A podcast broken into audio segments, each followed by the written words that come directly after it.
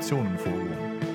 Brisant, kontrovers, fair. Moderiert von Elias Rüegsecker. Alle Menschen, egal welches Handicap sie auch haben, sollen ein Teil unserer Gesellschaft sein. Das ist die Idee der Inklusion.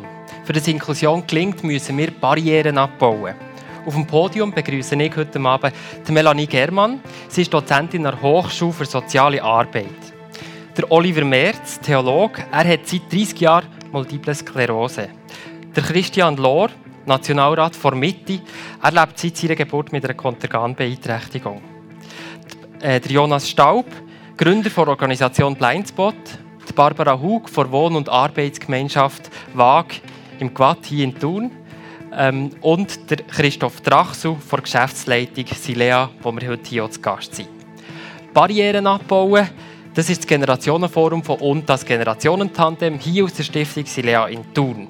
Technik Samuel Müller, Arber Schala, Tobias Mittermeier, Saba Fau und Irschi Leva. Am Mikrofon der Elias Rüegsecker und Miriam Lenoir. Ja, wir alle haben irgendein Handicap. Was ist eigentlich euer grösstes Handicap? Das muss natürlich nicht sein im Sinne von einer Beeinträchtigung oder die, die man vielleicht gerade sofort sieht. Was kommt nicht da so in den Sinn? Melanie Germann. Ja, ähm, Elias, ich habe mir überlegt, also mit dieser Einstiegsfrage kann ich jetzt das so sagen, weil also meine vier Kinder will ich nicht als Handicap bezeichnen.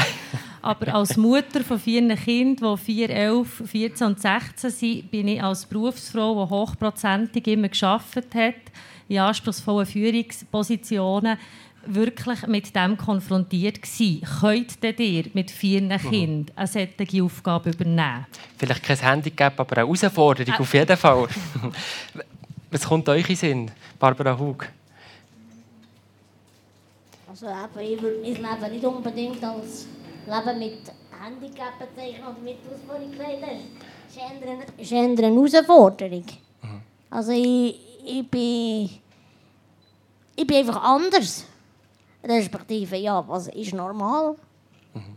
Das ist sicher eine Frage, die wir heute Abend auch ein bisschen diskutieren können. Wer will weiterfahren? Ein Handicap, was, was kommt euch als erstes in ja, also ich, mit dem Wort Handicap kann ich mich mal sowieso nicht auseinander, also nicht anfreunden. Darum ist die Frage Warum nicht? für mich ja, erstens kommt es aus einem sehr schwierigen Kontext, aus einem englischsprachigen äh, Raum, wo man eigentlich so ein Cap in der, in der Hand hat zum Betteln und, und, und für das sein Leben können damals finanzieren mit einer Beiträchtigung. Und, und das Handicap, das Wort, das müsste irgendwie mal verschwinden. Uh, aber jetzt ohne so eine uh, Wortstreiterei hier zu lancieren, würde ich sagen, die Widerstände sind das, was wir glaube im, im Leben äh, jeweils vor, vor einen Kopf stößt. Und ich könnte mir auch vorstellen, dass sehr viele Menschen mit Beeinträchtigung ja. mit diesen Widerständen ja. eben kämpfen. Mit welchem Widerstand kämpfst du ganz persönlich? Ja, ich persönlich kämpfe mit dem Widerstand von, von nicht wollen, ähm, bereitwillig oder äh, umfangreich zu akzeptieren, dass unsere Gesellschaft wirklich okay. äh, divers ist. Ja dann nehmen wir doch an schon das Handicap, das Wort Widerstand. Äh, Oliver Merz, welcher Widerstand kommt dir in Sinn, wo, wo du dem immer wieder begegnest? Ja, ich habe relativ schnell, also schon als Teenager, mit 18, 19, wo die Diagnose kam, ist, realisiert, dass ich vielleicht nicht unbedingt Widerstand ist vielleicht ein das richtige Wort, aber auch gleich irgendwie. Ich wollte ja Pfarrer werden und habe realisiert, die Krankheit wird zumindest zur Herausforderung, könnte sogar zur Hürde werden, die ich nicht überwinden kann, okay. und ich abgehalten, wo mich abhalten, eigentlich dem nachzugehen, was mein Herz will. Mhm. Christoph Drachsu, welche, welches eben nicht Handicap, sondern welche, wie hast du vorher gesagt, Jonas, welcher Widerstand kommt dir in Sinn, bei dir persönlich? Also meine grösste Herausforderung ist meine grosse Scheuchheit. Die ist immer da. Das ist das, das, ist das heute eine Herausforderung ja, für dich? Pulle, oder? Ja. Obwohl ich eigentlich in Führungsfunktionen schon lange bin. Ähm, aber das ist eine grosse Herausforderung für mich. Und dann für die Sache einstehen. Das ist die Mission, ja. Ich glaube, an dem können wir heute arbeiten. Christian Lohr, wie ist es bei euch? Also für mich ist manchmal das Handicap, dass der Tag nicht 30 Stunden hat. ich habe so viele Ideen und Sachen, die ich umsetzen und ja. äh, dann rennt einem manchmal Zeit davon, aber ja, letztlich ist es besser, dass es nur 24 Stunden sind. Ja. Dann lernt man sich ein bisschen aufs Wesentliche konzentrieren. Ich möchte bei euch bleiben. Ähm, ihr lebt eben seit eurer Geburt mit der Konterganbeeinträchtigung. Ähm, ihr seid jetzt seit zehn Jahren Nationalrat. Wenn ich mir das einfach ganz konkret vorstelle bei euch im Alltag, auf welche, auf welche Barrieren stoßt ihr als Politiker mit einer Konterganbeeinträchtigung jeden Tag? Es kommt immer dort vor, wenn ich merke, dass äh, die Leute gedankenlos sind oder agieren und manchmal einfach nicht verstehen, äh, gewisse Zusammenhänge nicht können erkennen und, und, und trotz besseren Wissens und wenn man x-mal erklärt, wie gewisse Prozesse ablaufen oder wie Einschätzungen sind im Leben, dann doch noch behauptet, äh, beispielsweise eben, dass, dass äh, IV-Missbrauch ein riesiges Thema ist und so weiter. Wenn, wenn, dann hast du mir gesagt, ja, also ist da wirklich Kopf vom Malz verloren, oder? Mhm. Aber es ist nicht. Also, äh. Und werdet ihr dann manchmal auch hässig? Ja, nur innerlich. Nach außen darf man es nicht zeigen. Äh, ja. Im Gegenteil, äh, äh, hat eben so Situationen wie, ich verstehe den Jonas äh, mit dem Thema Handy, oder? also, die, Sie wissen ja, wenn man, wenn man ein Handy bedient, dann macht man das mit den Händen. Ja. Und darum habe ich kein Handy, sondern ein Fussi. ja. Also das soll, soll nur ein bisschen zeigen, ja, mit, mit einem gewissen Lebenshumor ja. und, und äh, ja, dass, dass, man auch versucht, anders zu denken, andere Wege zu gehen. Mhm äh, geht manchmal schon viel einfacher. Ja. Es ist vielleicht eine naive Frage, aber wie in euren Augen, wie reagieren die Leute auf euch ganz grundsätzlich?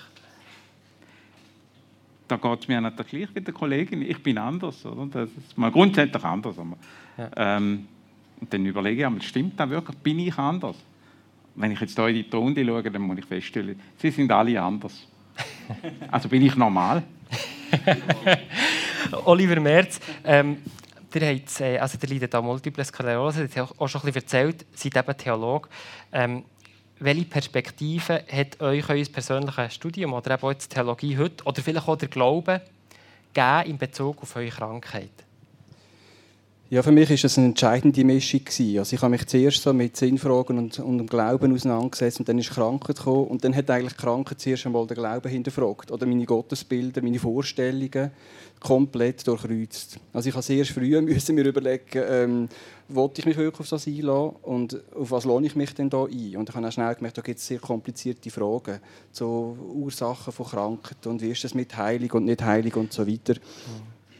Und ähm, habe aber, Gott sei Dank, kann ich glaube auch sagen, ähm, irgendwie relativ gleich schon als junger Mensch für mich selber den Glauben als eine Ressource entdeckt. Mhm. Also nicht an diesen schwierigen Fragen zerbrochen, nicht auch an diesen Einseitigkeiten, die mich auch herausgefordert haben. Wenn jemand einem sagt, du glaubst einfach zu wenig, wärst, du wärst gesund. Oder? Das ist ziemlich hart. Habt ihr das mal gehört? Ja, ja, so Sachen habe ich viel gehört. So genau, das sind wirklich Themen, die man durch Und mich hat es richtig angespornt, das hätte man kaputt machen Mich hat es angespornt, mich auseinanderzusetzen. Mhm. Und von dem würde ich sagen, ist ähm, Studium bis zum Doktorat, bis heute eigentlich, studieren, das Nachsinnen über diese Fragen und Antworten suchen, für mich wie eine, wie eine Therapie, eine, sehr lange, jahrzehntelange Therapie ja. geworden, wo ich heute auch dankbar bin, dass ich ähm, durch viel durch hat dürfen denken mal, mhm. ähm, wo mir das Studium auch ermöglicht hat. Ja. Melanie Germann, ihr arbeitet an einem neuen Studienplan für das Bachelor-Studium äh, Soziale Arbeit.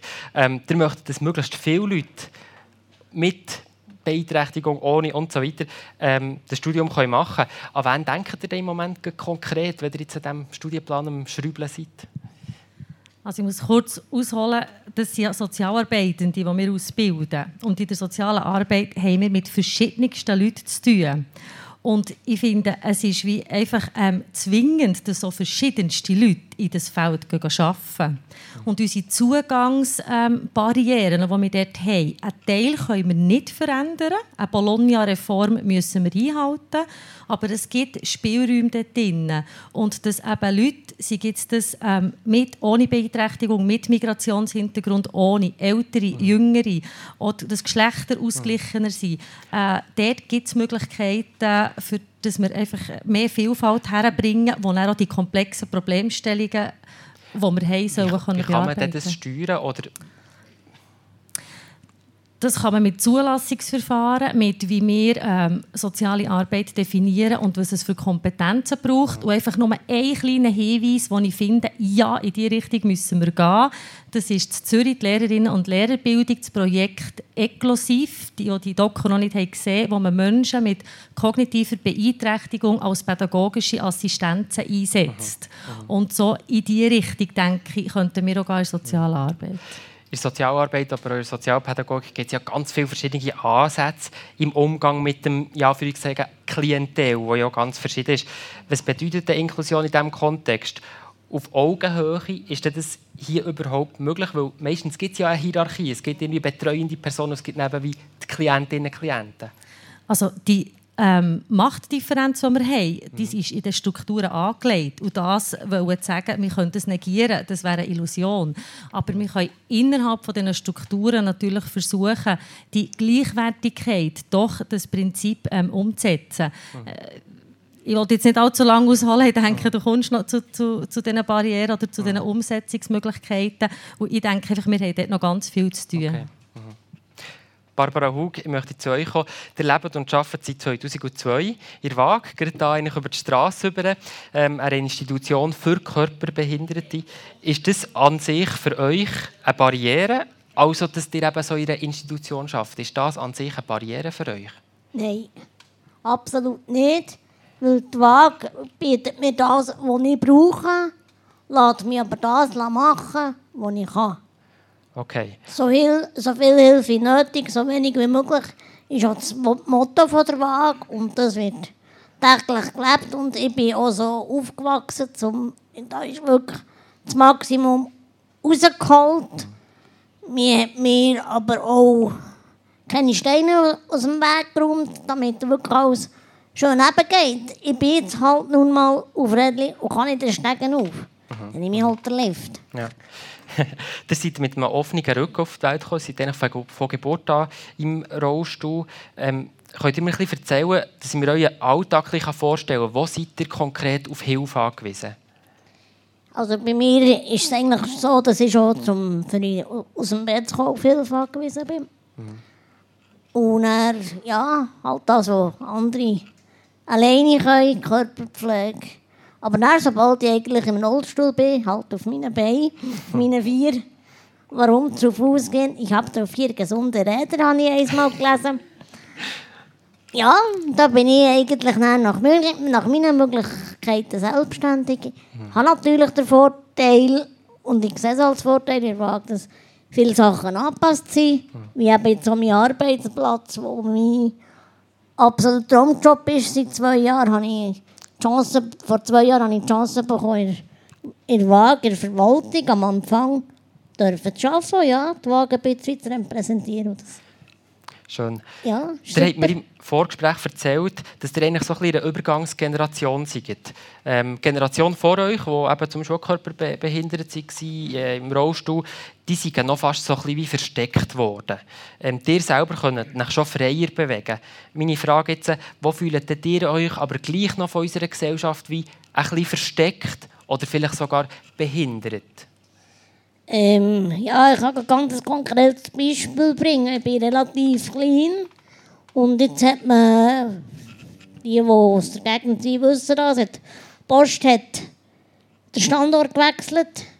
Und als ich mal, also ich habe das gewusst, habe das so gelesen, dann wollte ich Geld rauslassen. Dann habe ich gesehen, dass die, der rollstuhlgängige Postomat an der alten Post zugenagelt ist.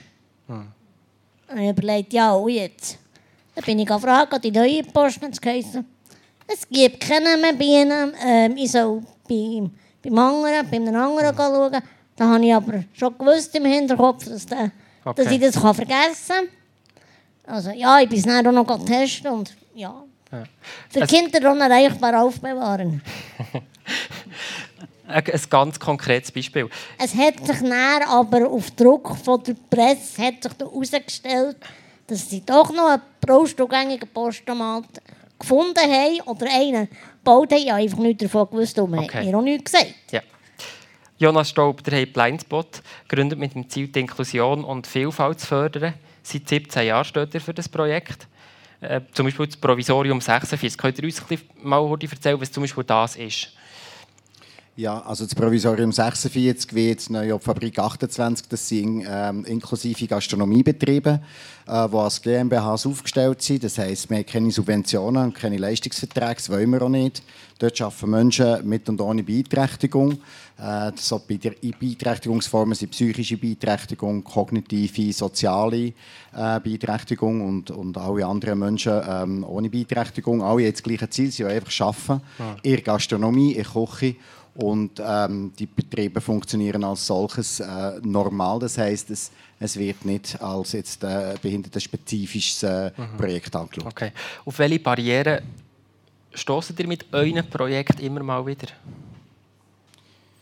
Ja, das, die Frage überfordert mich jetzt schnell ein bisschen, weil, weil man nicht so, nicht so die Barrieren in sich kommt, weil, weil wir ja die Projekte selber lancieren. Das heißt, wir können die Projekte so oder wir können die Angebote so aufbauen, dass wir eben die Barrieren von Anfang an aus dem Weg räumen. Und die Gesellschaft, das muss ich sagen, ist, ist die kleinste Barriere. Wir meinen immer, die Gesellschaft ist nicht bereit. Die Gesellschaft ist sehr bereit. Mhm. Äh, wir haben wenig Menschen, die, die sich dem einfach ablehnend verhalten mhm. Menschen mit Beeinträchtigung gegenüber sowieso nicht. Mhm. Es ist Hemmung, es ist Unwissen. Der Christian hat vorher gesagt, es ist teilweise äh, in gewissen Bereichen ist vielleicht ein bisschen Ahnungslosigkeit oder Überforderung. Aber, aber äh, Abwehr ist es nicht. Die grösste Abwehr kommt von, kommt von Fachwelt. Auf das werden wir ganz sicher noch eingehen. Christoph Drachsel, das seid ihr Silea der Mr. Corona. Gewesen. Nicht nur wegen der Frisur, die so ein bisschen Alain Berset-mässig aussieht, wenn ich mir das so darf erlauben zu sagen. Ähm, was hat Corona für die Menschen hier Silea bedeutet?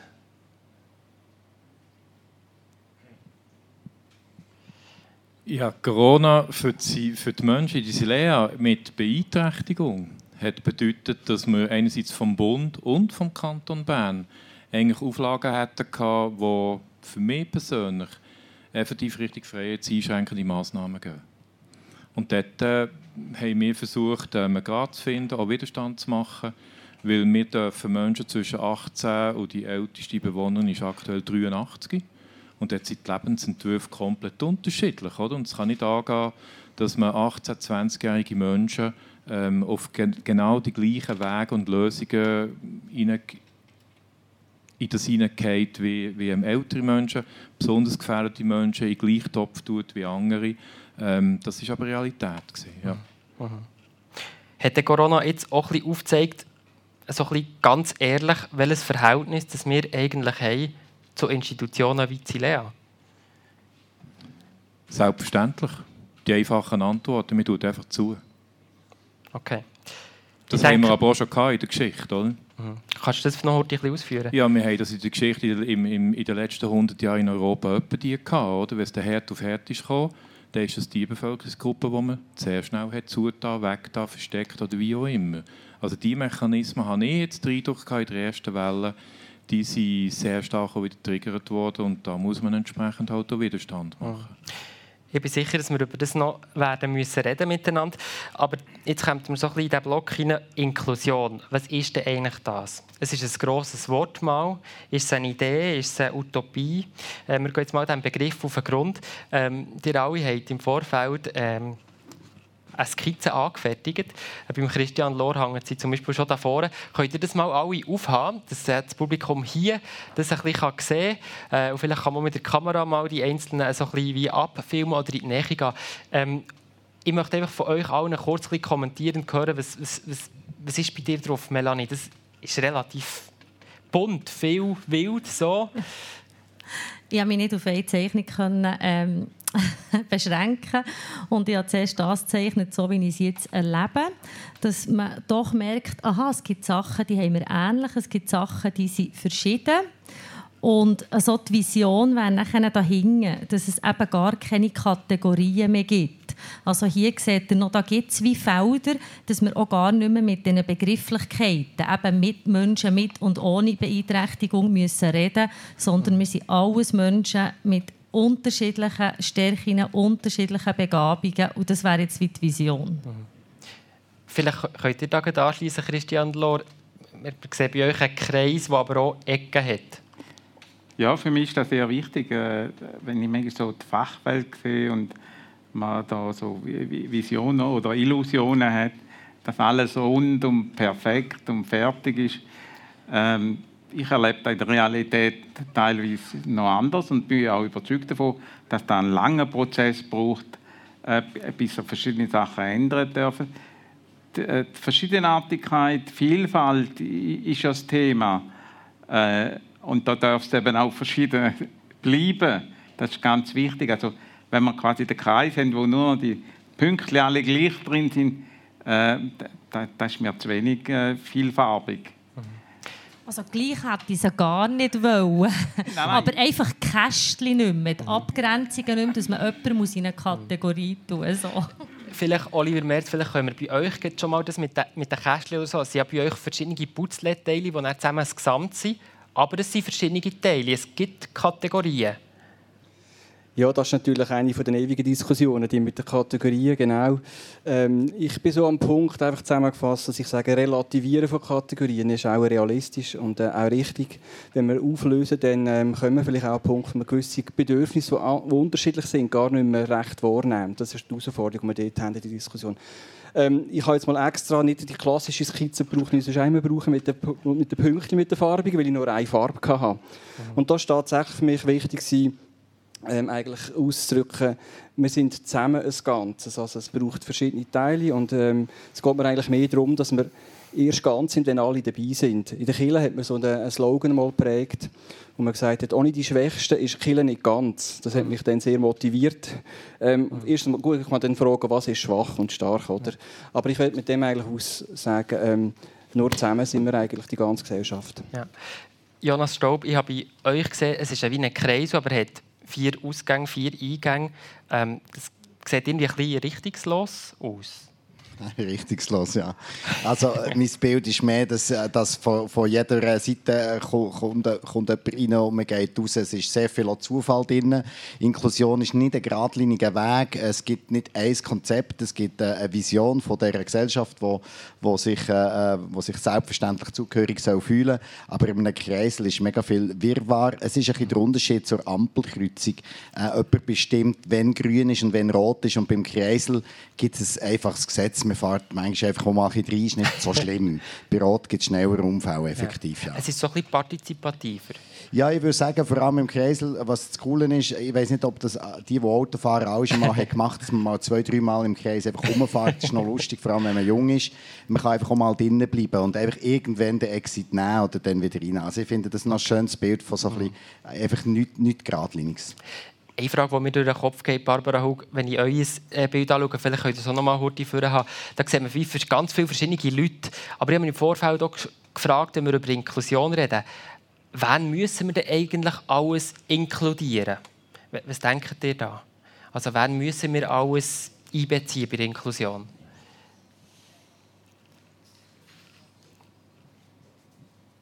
Ja, aber ich denke, es ist wichtig, dass jeder den Raum bekommt, den er braucht. Darum bin ich der Meinung, würde geschützte Rahmen wie eine Silea, wie eine vage angepasste Wohn- und Arbeitsmöglichkeiten haben von mir aus gesehen haben ihre Berechtigung. Ich bin stolz auf das, was ich gemacht habe, wo meine Eltern, mein Umfeld für mich entschieden haben, zumal. Und der Weg, den ich damit machen konnte, bin ich stolz drauf. Mhm. Und das habe ich auch in einem angepassten Rahmen geschafft. Mhm. Und gleich, wenn ich im, schnell ein konkretes Beispiel, am Freitag, wenn ich von der, von der Schule bin heimgekommen, vom Internat bin heimgekommen, auf, auf dem Spielplatz daheim bei meinen Eltern, haben alle auf mich gewartet. Das ist für mich Inklusion. Mhm. Also das ist dann, da bin ich dann nicht das Mädchen im Rollstuhl, da bin ich dann das Spielgespendli. Mhm. Mhm. Christoph Drachsel, der hat auch so wie verschiedene Abteile, aber es ist gleich auch ein Ganzes. Mögt ihr etwas dazu sagen? Also mir gefällt das von dir, oder? die Unterschiedlichkeit anerkennen. Ähm, ich hänge nicht ganz der ganz grossen Vision an, weil ich die auch nicht ganz glaube, weil der Mensch braucht, um sich zu orientieren, um Sicherheit zu schaffen, muss er gewisse Kategorisierungen machen. Rein neurologisch ist das einfach so. So sind wir, so sind wir programmiert. Oder? Und das werden wir nicht einfach die Jahrtausend ähm, ähm, Evolution werden wir nicht können verändern. Ich glaube, das ist auch nicht Sinn, sondern das Anerkennen von der Andersartigkeit. Und da ist eigentlich relativ simpel. Oder? Es gibt eine Andersartigkeit von gewissen Menschen, die oft offensichtlicher sind. Das sind die, die da rechts rausschauen. Mhm. Und dann gibt es die meisten Menschen, wo die Andersartigkeit nicht auf den ersten Blick sichtbar ist, aber ähm, auf den zweiten Blick, wenn man sich ein bisschen Zeit nimmt, wenn, wenn man in eine echte Begegnung geht, merkt man das bei mir sehr schnell. Meine, zum Beispiel meine grosse mhm. Scheuchheit. Oder? Okay. Ähm, und eigentlich geht es um das, zu anerkennen, dass wir alle einzigartig sind und in dem Sinne sind wir alle auch anders. Okay. Eine Frage, die mich beschäftigt. Was ist der Unterschied zwischen Integration und Inklusion? Kann man das jemand relativ knapp erklären und sagen, warum Inklusion besser ist oder richtiger ist als Integration? Ich weiß nicht, ich schaue so ein bisschen Melanie Germann an, aber vielleicht will schon jemand. Also sind wir ehrlich, Integration hat nicht funktioniert. Oder? Punkt, Ende aus. Das musst, du erklären. Weil man einfach die Leute hat versucht, die ein bisschen anders sind, hat man versucht, in bestehende Settings hineinzutun. Wir haben vorhin im Vorgespräch gehabt, dass du gesagt hast, ähm, ähm, Sonderschulen, das ist wichtig und und, oder? Und dann habe ich gesagt, ja, aber wenn man die Schule anders bauen, mhm.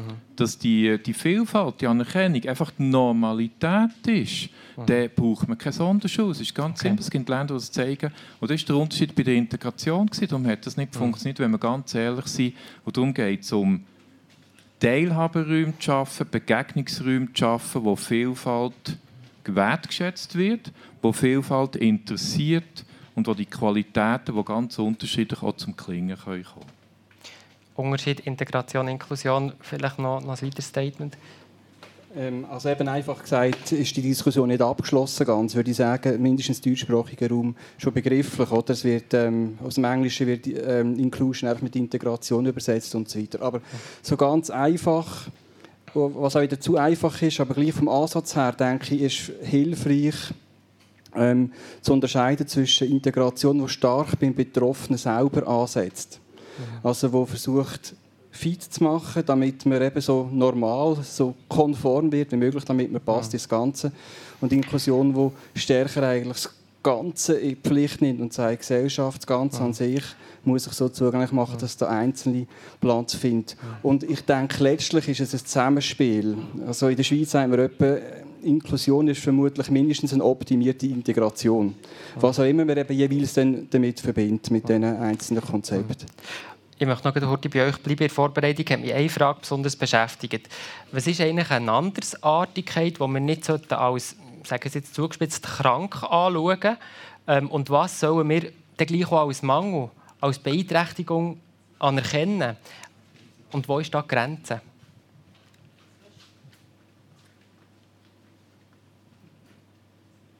Ihr studiert. Ja, es ist auch wieder eine Frage vom Ansatz, würde ich jetzt so spontan sagen. Oder, ähm, also wenn das Ganze sich einig ist über dem, was normal ist oder was Mainstream ist, dann ist relativ schnell klar, was nicht Mainstream ist und was eben dann speziell ist. Mhm. Und individuell kann das ganz anders aussehen. Und das ist, glaube ich, schon das, was wir jetzt gesellschaftlich merken, dass etwas am Ende ist, dass wir stärker ähm, langsam aber sicher darauf fokussieren, zu fragen, was ist denn für eine Einzelne das, was er jetzt ab Bedürfnis formuliert. Die können, da können drei Millionen teilen oder vielleicht auch nur fünf. Okay. Also stärker individuell fragen, was ist denn ähm, das, wo ich jetzt auf Unterstützung angewiesen mhm. bin und wo mich jetzt anders mhm. genau in einem Setting einfach eine gewisse Unterstützung brauchen, die vielleicht andere nicht brauchen. Ich möchte die Frage auftun, vielleicht äh, euch Christian Lohr und Barbara Hug, sind in euren Augen Beeinträchtigungen denn überhaupt Beeinträchtigungen oder kann man es einfach auch als Herausforderungen, als spezielle Fähigkeiten anschauen? Ich gehe sogar einen grossen Schritt weiter und behaupte, meine Beeinträchtigungen, meine Lebenssituation ist ein Privileg. ähm, ich weiß, ich tue sehr viele Leute vor den Kopf stoßen mit dieser Aussage. Also eben, das gehört auch ein bisschen zu meinem Wesen, dass ich die Leute eigentlich auch zum Nachdenken anregen will. Ähm, was verstehe ich darunter? Also Privileg in, in einer besonderen Lebenssituation zu leben. Herausforderungen sind der ein Teil, aber es gibt so viel Wunderbares. Äh, gerade vom heutigen Tag erzählen, wenn man von Integration oder Inklusion redet, Ich habe heute zweimal Gelegenheit gehabt, im Bundeshaus Kinder von Kollegen von mir zu treffen. Die Kollegen erzählen einmal daheim, äh, manchmal vielleicht gute oder auch schlechte Beispiele, wenn Kinder irgendetwas nicht machen können oder nicht machen wollen, dann sagen ja, du musst mal schauen, der Christian, der macht das so und so. und, dann, äh, und jetzt sind die, die Kinder die Woche, äh, eben, wo es wieder offen ist, mal ins Bundeshaus gekommen und dann sie haben sie unbedingt mit mir schwätzen wollen und dann habe ich ihnen erklärt, wie ich das mache und einfach zwei, drei kleine Sachen und dann denke ich, ja, das, das, ist doch ein Privileg, dass ich so etwas machen kann, oder? Dass, dass der Zugang zu, zu Menschen, zu Kindern finde, das, das, ist ein riesen Privileg. Äh, klar gibt es Sachen, die man nicht kann. Das verstehe ich absolut, äh, ärgere mich auch immer wieder, aber es sind so viele schöne Sachen auch, oder? Und, äh, okay. äh, wichtig ist, glaube dass man sich dessen bewusst ist, oder? Mhm. Oder kann bewusst sein. Mhm. Äh, eine Bemerkung würde ich mhm. noch kurz machen. Äh, Integration ist ja eigentlich eine Reaktion auf die, auf die Ausgrenzung, die man vorher gemacht hat. Okay. Oder? Und äh, wenn man das einfach meiner Ansicht nach ein schaut, dass wir die Inklusion nicht wieder, wieder den, gleichen, den gleichen Fehler machen, dass wir uns gezwungen fühlen, irgendwo nur eine Lösung zu suchen, das ist die richtige, oder? Okay. Sondern dass wir eben beweglich frei bleiben. Ähm, es kann auch nicht für jede Inklusion das Gleiche bedeuten. Mhm ich habe jetzt gehört von Christian Lohr, dass eure Kontergan-Behinderung für euch eigentlich schon fast wie ein Geschenk ist eigentlich, oder? Also, oder ein, ähm, wie hat er gesagt, ein, äh, Privileg. Ein Privileg. Ähm, Barbara Hug, wie, wie, wie geht ihr mit dem um? Bezeichnet ihr euch selber als beeinträchtigt oder vielleicht auch als behindert? Ich habe auch gemerkt, die Vorbereitung es ist ja auch schwierig mit den Wörtern. Als speziell? Als speziell? Ja. Und ich sehe mein, mein Leben mit meiner Geschichte auch als als Aufgabe. Mhm. Weil eben auch, ich komme jetzt noch mit der pränatalen Diagnostik, also meine Behinderung ist am Aussterben, meine Beeinträchtigung ist am Aussterben. ja, ist ein, ein krasser, krasser Gedanke, oder? Weil ich finde, auch wir haben ja, und wir können den anderen etwas beibringen. Ja. Also. Wie, wie geht es euch mit diesem Gedanken? Das heisst ja eigentlich, wenn ihr euch überlegt, in 50 Jahren, wenn ich erst in 50 Jahren auf die Welt komme, dann würde es mir wahrscheinlich gar nicht geben. So verstehe ich es, oder? Ja, die Abtreibungsrate bei Spina bifida ist bei 80 Prozent. Ja. Hm. Was, was passiert da mit euch, wenn ihr das sagt? Ja, aber für mich stellt sich die Frage, ja, dann züchtet man für mich, verzüchtet man einfach äh, alles Gleiche, oder? Und das kann nicht, das kann nicht das Ziel sein, weil ja. die Welt ist so vielschichtig. Ja. Und äh, ja. Wir sind ganz bei, bei ganz grossen, wichtigen, schwierigen Fragen. Ich möchte jetzt mal zu Miriam Lenoir ähm, übergehen. Wir sind eigentlich am Ende so ein von dem ersten Block. Ähm, Miriam, du sichtest so ein bisschen die Fragen oder Sachen, die reinkommen gekommen sind. Kannst du da ein Stimmungsbild geben? Ja, kann ich. Ähm, zuerst noch Informationen ans Publikum hier im Saal. Ich möchte euch bitten, wenn ihr Fragen habt, die per WhatsApp oder SMS an die Nummer 079 92 90 senden. Ähm, wir machen das so wegen dem Livestream. Man kann auch Fragen aus Statements laufend senden, man muss also nicht warten. Ja, für den ersten Teil habe ich jetzt eben vom Publikum eben noch nicht so viel gehört. Ich hoffe, das ändert sich noch, dass so ein bisschen mitdenkt wird. Aber mir, bei mir selber ist eine Frage aufgetaucht. So würde sich so frech ausstellen, die. Mir ist das Thema Macht aufgefallen. Frau Germann, ich sage Beeinträchtigung, nicht Beeinträchtigung, Rollen, dass im Kontext der Sozialarbeit, dass man immer die Macht hat. Und der kann man nichts ändern, aber man kann ein bisschen mehr Vielfalt haben. So. Ja, wie verhindert man denn, dass die, die die Macht haben, einfach die Macht behalten finden, ja, ja, du kannst schon dabei sein, du kannst assistieren, aber gell, ich, bin, ich bin normal, ich sage dir schon noch, wie es hier läuft. Ja, ähm, eine sehr gute Frage. Ich habe die Machtfrage vor allem auch noch bezogen auf, auf die Strukturen. Also die Strukturen die einfach wie Machtverhältnisse auch, auch vorgeben. Und zum dort noch an dieser Inklusionsdiskussion von vorhin anzuschließen, ähm, dass es eben nicht um eine Passung geht in ein System, sondern dass wir wirklich anfangen, die Strukturen zu hinterfragen. Und dort auch... Ähm, wo äh, ich denke, gewisse Fragen einfach mit, mit auf einer sozialpolitischen Ebene wir immer noch so versuchen, in, in Abteilungen innen, für was ist Bildung, für was ist Soziales zuständig, wo einfach viel, viel mehr müsst, müsst ineinander greifen Also das ist so wie die organisationale, wie die Meso-Ebene. Und das, was ich bei euch rausgehöre aus dieser Frage, ist nachher das, was eben in der direkten Begegnung passiert. Und ich habe lange als Sozialarbeiterin gearbeitet, auf einem polyvalenten Sozialdienst Dienst, da ist man Beiständin, man hat mit Sozialhilfe zu tun. Und ich denke, dort ähm, in der 1 zu 1 Begegnung nachher mit Leuten, dort gleich das Prinzip von der Augenhöhe können einzuhalten. Ich finde, das ist, das, ist, äh, das ist zwingend notwendig, wenn man in diesem Bereich unterwegs ist. Und dass man dort auch nicht falsche Versprechungen macht von eben so Scheinpartizipation, sondern dass man auch ganz ehrlich muss sein muss, wo gibt es Gestaltungsmöglichkeiten und wo müssen die Strukturen auf so einer Höhe, eben auf einer sozialpolitischen Ebene verändert werden, wo alles mitreden reden einfach ähm, nicht echt ist und, und schlussendlich enttäuschend. Okay. Wir gehen in den nächsten Block rein. Ähm, und ich möchte jetzt ein bisschen mit euch auf die Suche gehen. Zuerst noch, wo sind dort Barrieren? Welche Barrieren gibt es? Ähm, vielleicht können wir alle schon das Mikrofon weit Hand nehmen, weil ich möchte so ein bisschen brainstorming-mässig unseren Tontechniker herausfordern, wenn er alle Mikrofon ein bisschen auftun kann.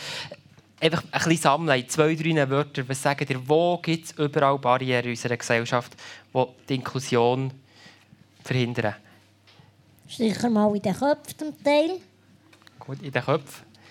Fehlende äh, Finanzanreize oder fehlgesteuerte Finanzströme, mhm. Geldströme.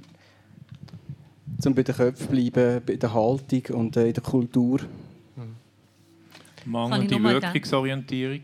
Mhm. Mangelnde Wirkungsorientierung ich kann nur sagen, für mich das Sony-Modell, das ist genau Sozialpolitik, Organisation, Netzwerk und das Individuum mit der Haltung oder den Köpfen. Okay. Ja, Bereitschaft nicht äh, auf einer höheren Ebene zu denken. Und äh, ganz klar, äh, ich rede eben nicht von Sozialpolitik, sondern von Gesellschaftspolitik.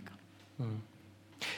Christian Lohr, welche Barriere stört euch, vielleicht auch von denen, die wir jetzt gehört haben, welche stört euch am meisten? Ja, wenn die Menschen nicht bereit sind, äh, offener zu denken. Äh, man kommt immer mit alten Mustern, man kommt mit alten Erfahrungen, man kommt mit den schlechtesten Beispielen, äh, man kommt immer mit dem, was nicht funktioniert. Beziehungsweise auf der anderen Seite äh, findet man sofort immer Gründe, warum etwas nicht funktioniert. Mhm. Und das ist halt Angst vor, vor Veränderungen. Äh, ja, vorher gesagt worden, auch Angst, Macht abzugeben äh, ja, dem Neuen entgegenzuschauen, äh, neue Austarierungen zu akzeptieren. Okay, da sind wir so ein bisschen wirklich bei den gesellschaftlichen Barrieren, wirklich ein bisschen Barrieren in den Köpfen, Christoph. Also ich würde gerne anhängen, das Beispiel, das Beispiel, das ihr nennt, oder so der, der Mechanismus, oder? wenn eine Idee kommt, dann hat man sofort, ja, aber dort geht es nicht. Oder? Und das genau dort geht es nicht, das wird immer als Killer-Argument mhm. gebraucht. Oder? Das, mhm. das ist vielleicht zum Teil so, bei 1% was ist denn mit den anderen 99 Prozent? Oder vielleicht ist es sogar ein Viertel. So what? Es gibt noch drei andere Viertel und auf das fokussieren ja. wir uns nicht. Ähm, die Killer-Argumente, das ist wirklich so ein Mechanismus, ja. ist so tief in unserer Gesellschaft drin, ja.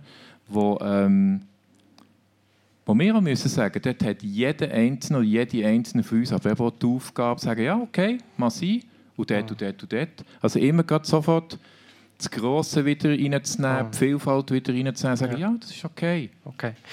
Barbara Hugter hat vorhin gesagt, Barrieren sind auch in den Köpfen. Habt ihr das Beispiel? Oder vielleicht, wie, wie habt ihr es ja, gemeint? halt einfach auch Berührungsängste. Mhm. Statt einfach äh, auf mich zuzukommen, mehr als, als mhm. Mensch, macht man mal einen Bogen, oder? Oder auch Kinder. Kind muss man auch fragen. Das ist das beste Alter. Kind, kind, ein Beispiel von einer Köchin, der Junioren, hat mich ausfragen. Dann habe ich gesagt, so, Jonas, jetzt noch eine Frage, dann muss ich arbeiten. Dann schaut er mich an und sagt, ja, nimmst du den Rollstuhl mit ins Bett? ich, ich möchte bei dieser Frage noch ein bisschen aus, aus soziologischer Sicht es, ist auch wieder so schwierig, man muss so in Anführungszeichen sagen, oder tun die Leute, die sich auf eine Art als normal verstehen, so, oder gesellschaftlich sehen, einfach auch gerne sich distanzieren von den Leuten, die sie als nicht normal sehen. Ist das ein Mechanismus? Ja, ich würde mega gerne noch ein Beispiel bringen zu der Geschichte also, mit dem ja, Rollstuhl. Meine Kinder haben mir gesagt, mach ja nicht einen Fachdiskurs, Mama, das wollte niemand hören. Jetzt machst du mich nach soziologischem Konzept. Ja. Ähm, nur ein Beispiel, es gibt ein grosses Schulhaus im Kanton Bern und dort war die Frage, für ein Kind aufzunehmen mit einem Rollstuhl, mit Assistenz, also alles unterstützt, begleitet. In diesem riesigen Schulhaus hat es eine Lehrerin gegeben, die sich nicht bereit erklärt, von der Unterstufe erste, zweite Klasse. Und spannend ist eben nachher auch zu hören, was sie denn Ängste und Befürchtungen. Die mhm. Befürchtungen der Lehrpersonen waren, da ist eine weitere Person im Klassenzimmer. Okay. Das war die Hauptbefürchtung am Schluss war es nachher so, gewesen, dass eigentlich alle gefunden haben, oh, das ist ja toll. Du hast ja immer noch eine zweite Person dabei. Ja. Also das hat wie jemand gebraucht, euch noch ganz schnell zu sagen, die Erfahrungen, das Kind im Rollstuhl hat einfach dazugehört. Und es ist nicht mehr umgeschaut worden auf dem Pausenplatz. Aber auch jedes Kind hat gewusst, man die Tür aufhaben. Mhm. Und das Mädchen war im Quartier verwurzelt. Gewesen. Und, mhm. Aber es hat es wie gebraucht, dass jemand wieder Mut hatte und eben zu schauen, was sind die Ängste und was sind die Befürchtungen der Leute. Und die sind sehr unterschiedlich. Ja. Christian Lorder hat vorher glaube ich, ein bisschen genickt, als ich da habe erzählen von den Leuten, die sich als normal anschauen und sich abgrenzen von denen, die nicht normal sind. Sie, hat die These etwas? Natürlich hat es etwas. Und, äh, also man muss auch noch die Strukturen anschauen. Äh, äh in unserer Gesellschaft ist es immer noch verwurzelt, dass man Menschen mit äh, Be Be Beeinträchtigungen als benachteiligt, als schwächer anschaut. Und das ist, äh, der Herr Merz hat es gesagt, eine Haltungsfrage eben. Und ähm, ja, da sind Ängste da, oder? Äh, Berührungsängste ist das eine, aber ja, da sind wirklich Ängste da. Äh, äh da, da könnten Sachen durcheinander geraten und könnten Veränderungen passieren. Okay. Und ich möchte jetzt wie von, Gesellschaft, von der gesellschaftlichen Barriere ein zu den Institutionen kommen. Und da, hat man schon im Vorgespräch gesagt, ihr habt es vorher schon gesagt, Jonas Staub, der sagt, Barrieren liegen in euren Augen eben nicht mehrheitlich bei der Gesellschaft, sondern nach einem anderen Ort. Könnt ihr diesen Punkt mal ganz stark machen? Also ich habe selber ja 15 Jahre im institutionellen Setting geschafft und bin aus deillusioniert und aus dieser Gesellschaft von Institutionen sozusagen austreten und eben in die Welt raus.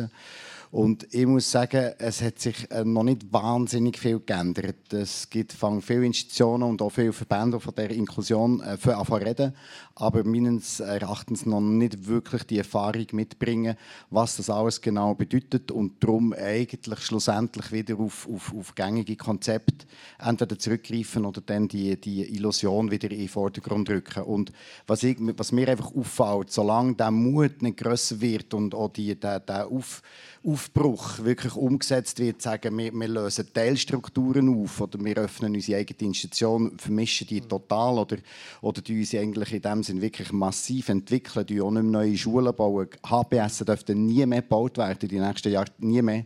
Das ist, es sollte ein gesetzliches Verbot geben für das. Man darf keine Sonderschule mehr bauen. Man muss angepasste Schul Schulräume haben. Man muss äh, ausgebildete äh, Fachpersonen haben. Das ist alles wichtig. Man muss auch angepasste äh, Situationen können schaffen, Menschen äh, für Beiträ mit Beeinträchtigung, aber nicht in einem abgesonderten Bereich, okay. sondern in der Gesellschaft draussen. Und dort entsteht ganz, ganz viele Barrieren weiterhin, ja. die einfach genährt werden. Das ist so meine Erfahrung. Das ist starker Tobak. Äh, Christoph Drach, so, ihr steht für Zilea, ihr seid der Geschäftsleitung. Das ist eine Institution, euch sollte es eigentlich gar nicht geben, im Idealfall, wenn man Inklusion denkt. Da müsst ihr jetzt verteidigen. Nein, Jonas hat absolut recht. Es geht darum, aber jetzt die Übergänge ähm, zu gestalten, die Übergänge ähm, ähm, zu produzieren, zu modulieren.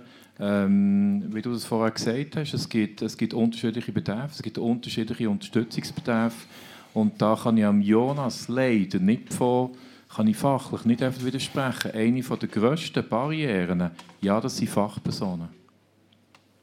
Fachpersonen, Und? aber du hast Fachpersonen hier. Das, das sind deine Leute? Selbstverständlich sind das, also meine Leute, ja, das ist Personal, das mit mir arbeitet. Und das ist ein Teil von meiner Aufgabe, die Haltung immer zu thematisieren, das Menschenbild immer zu thematisieren, Begleitphilosophie oder Unterstützungsphilosophie immer wieder, immer wieder zu thematisieren, damit es eben auch aus der Organisation heraus in die Richtung geht, wie es Jonas beschreibt. Weil dort bin ich auch, die Organisationen, wir müssen gegen treten, wir müssen in die Sozialräume hineingehen, okay. wir müssen Menschen unterstützen können, sich als hier zu tun, als Tuner und Tunerin können zu leben. Mhm. Und dort braucht es Begegnungsräume, dort müssen die Organisationen auftun, sonst werden sie relativ schnell keine Daseinsberechtigung mehr haben. Ja. Darf ich da schon etwas anfügen? Vielleicht kurz Barbara Hug noch. Ja. Also, ich finde jetzt zum Beispiel bei uns in Waag, das ist schon super. Die früheren zwei Institutionen, wo ich war, die sind beide am Hocker oben gelegen. Also gut, dank einer habe ich dafür heute mein Motorli, aber äh, das so Spass am Rande. Aber die Waag ist mit in einem Quartier. Mhm. Wir haben ein öffentliches Kaffee. Wir Aha. haben Begegnungsräume. Uns kann man, ja, wir haben Parkplatz, wir machen Fester. Mhm. Das ist für mich auch ein sehr grosser Teil Inklusion. Mhm. Oder eben das, habt ihr, Frau... German. German, Entschuldigung, die Zeichnung gebracht mit, äh, mit den Kecheli. Das, das ist für mich... Und, weil es wird für mich immer die Settings, also mhm. ich bin wohl in diesem Setting, wie ihr es nennt, oder? Mhm. Weil nur so kann ich auch meine trotz meiner Schwächen meine Stärken ausspielen. Ich möchte noch bei der Institution äh, äh, bleiben, oder? weil die Institution ist eben eigentlich schon etwas, das wie auf eine Art per se außerhalb der Gesellschaft so ein bisschen ist. ist. Würdet ihr jetzt grundsätzlich das unterstützen, was wir wie gehört haben vom Jonas Staub und auch vom Christoph Drachs, oder, oder macht ihr die Institution auch stark? Ich würde gerne etwas dazu sagen, und zwar am Beispiel der Schule. Jonas, ich gebe dir absolut recht, HPS sollte verboten werden. Für mich ist wie das Schlüsselwort Selbstbestimmtheit. Und ich sehe es wie so, das, was ihr gesagt habt, Frau Hug, mit dieser also meine Vorstellung ist, dass es ein System gibt, wo eben viel mehr Wählbarkeit drin ist und wo es geschütztere, kleinere Orte gibt, und zwar für alle Menschen. Es brauchen nämlich auch nicht alle Kinder das gleiche Schulsystem. Genau. Oder? Und da gibt es eben eine Möglichkeit, mit der Selbstbestimmtheit auch zu schauen, in welchem Setting kann ich mich optimal entwickeln. Mhm. Egal mit welchen Stärken oder Beeinträchtigungen dass ich unterwegs bin. Und dann soll es aber möglich sein, dass es, ich sage mal, geschütztere Orte gibt. Die Aussage, excuse, ich muss reinreden, die Aussage ist 2021, 2021 eben immer noch ein Schutz von Fachleuten. Ich bin einverstanden, wenn wir 2030 oder 2040 von solchen Sachen reden, dass es immer noch geschützte Rahmen vielleicht so braucht. Und ich würde sagen, individuelle Rahmen. Wenn man das aber heute sagt, sind das Fachpersonen sehr oft, die sagen, die einfach ihren Arbeitsplatz und ihre Institution möchten erhalten. Das ist meine Erfahrung. Genau, aber das äh, meine ich damit nicht. Und ich, ich würde so korrigieren, nicht im Sinne von geschützten Rahmen, sondern eben unterschiedliche Rahmen. Dass es kleinere Rahmen gibt oder Rahmen gibt, die mehr Orientierung bieten oder mehr Freiheiten zulassen. Mhm. Und das aber die Selbstbestimmtheit ist für mich nachher wieder Schlüssel, okay. den man wie wählen kann. Ich, ich mache ein bisschen Advocatus Diaboli, vielleicht auch für äh, Christian Lohr und ähm, Oliver Merz nochmal ins Spiel zu bringen.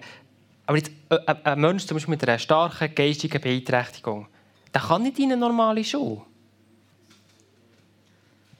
Aber der Ansatz ist trotzdem der richtige, dass man äh, grundsätzlich gehören alle in die Regelschule.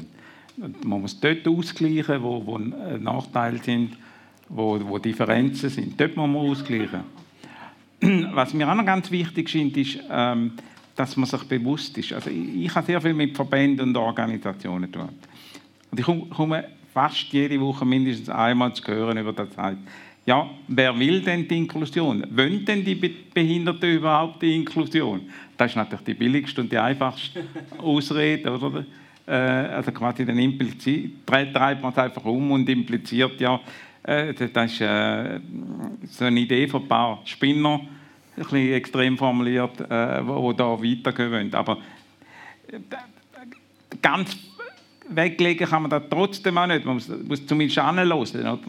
Und das, das ist ja der entscheidende Punkt. Ich sage immer, wir müssen lernen, die Betroffenen ernst nehmen, zuzuhören, spüren, spüren.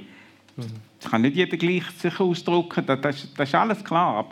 Und mit dem Argument kommt man ja auch wieder eben, wie will, wie will ein schwer geistig Beeinträchtigter sich ausdrücken, oder? Mhm. Ich denke, es ist wichtig, dass man Betroffenen die Möglichkeit, die Möglichkeit gibt, sich auszudrücken. Mhm. Dass man mal dass man auch fragt. Mhm. Dass man, und dann komme ich ein zu der, vielleicht mal zu einer Forderung, dass man uns mehr einbezieht. Mhm. Also ich sage immer, fragt mich. Ja. Mhm.